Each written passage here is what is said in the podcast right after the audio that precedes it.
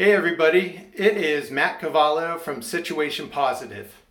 It's week 4 of my medical weight loss journey, and it's time to check in. So just to recap, over the past 4 weeks, when I started this, I was at 243 pounds. My BMI was at 34%. My fat percentage was at 33%. And both those numbers or percentages put me into the obese category. I was really concerned because I carry all my weight in my belly. Belly fat is a dangerous fat. It can lead to all kinds of health problems like heart disease. For me, it caused acid reflux. Now, the acid reflux wreaked havoc on my life. It was causing chest pains, it was causing laryngitis, and I also went through periods of hiccuping. As a matter of fact, this time last year, I hiccuped for 2 weeks straight. They call it intractable hiccups, and there was nothing we could do about it. So that's when I started to get serious about looking at weight loss options. Because the truth is, when I looked in the mirror, I didn't feel like I was that heavy, you know? I had gradually bought bigger size clothes, and the clothes fit me okay. You know, I worked from home, so I was being comfortable. I didn't realize the slow increase of weight that I was having from staying at home every day, from not going out and exercising, from working way too close to the kitchen and the pantry. But as the acid reflux started to wreak havoc on my life, I knew I had to take action. And any change you make in your life, you have to be willing to take that action, to take that first step. And the first step is the hardest. Before I started this medical weight loss program, actually the night before, I went out and I got a large pizza and I ate it because I was so afraid I was gonna miss pizza, right? And 4 weeks into this journey, I got to smell pizza once at Costco, and it was nostalgic, but I don't miss the way that pizza made me feel. I might miss the taste, but all of those foods that I love, after I eat them, I didn't feel great. You know, I just want to go lay down, and really I couldn't participate in any activity after I ate for a while. I need that to change. I need my acid reflux to clear up. I don't want to be at risk for heart disease. I have multiple sclerosis and I have weakness on my right side.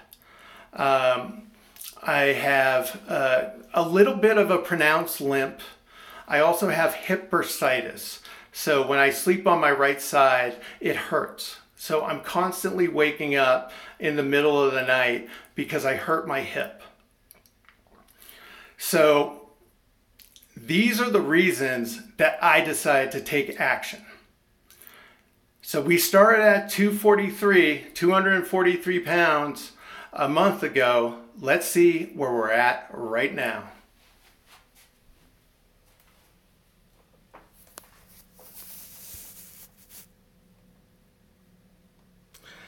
$215.6. Wow. I am down. I can't do math really good, but 243 down to 215 is probably about 28 pounds in 4 weeks. So that means I'm averaging 7 pounds of weight loss a week. That is fantastic. If you told me when I started this journey that I could achieve that, I wouldn't have believed it.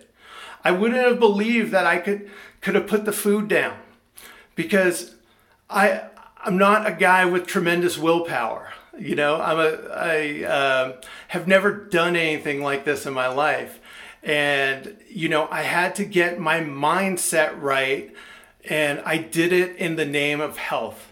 I did it because I don't want to wake up every morning tired with aches and pains and go through some of the health problems I've experienced since I've put on all this weight. And it's paying off too, because I can see it in the mirror. I've been wearing this shirt for each weigh-in, and I noticed that, you know, my belly is definitely not as pronounced. I still have it though. I mean, I'm still about, I want to get down to 195, so I'm about 20 pounds away. But the shirt feels much better. You know, I also noticed that my face, I'm starting to look younger. You know, I'm starting to look the way that I remembered the way how I looked in the pictures, right? Like I would see pictures of me from 10 years ago, and then I would look at myself in the mirror, and he wasn't the same guy. But now I'm starting to recognize him again. I'm also noticing that I have less hip pain. And that my limp is not as pronounced. It's still there. And that's what I want to talk to you about now. So the journey doesn't stop here at week 4. I might be done with the fat burning part of the process, and I got close to 30 pounds. That is amazing. And I want to keep going. I still have 20 pounds to go, and then I have a lifetime of habits to break and change.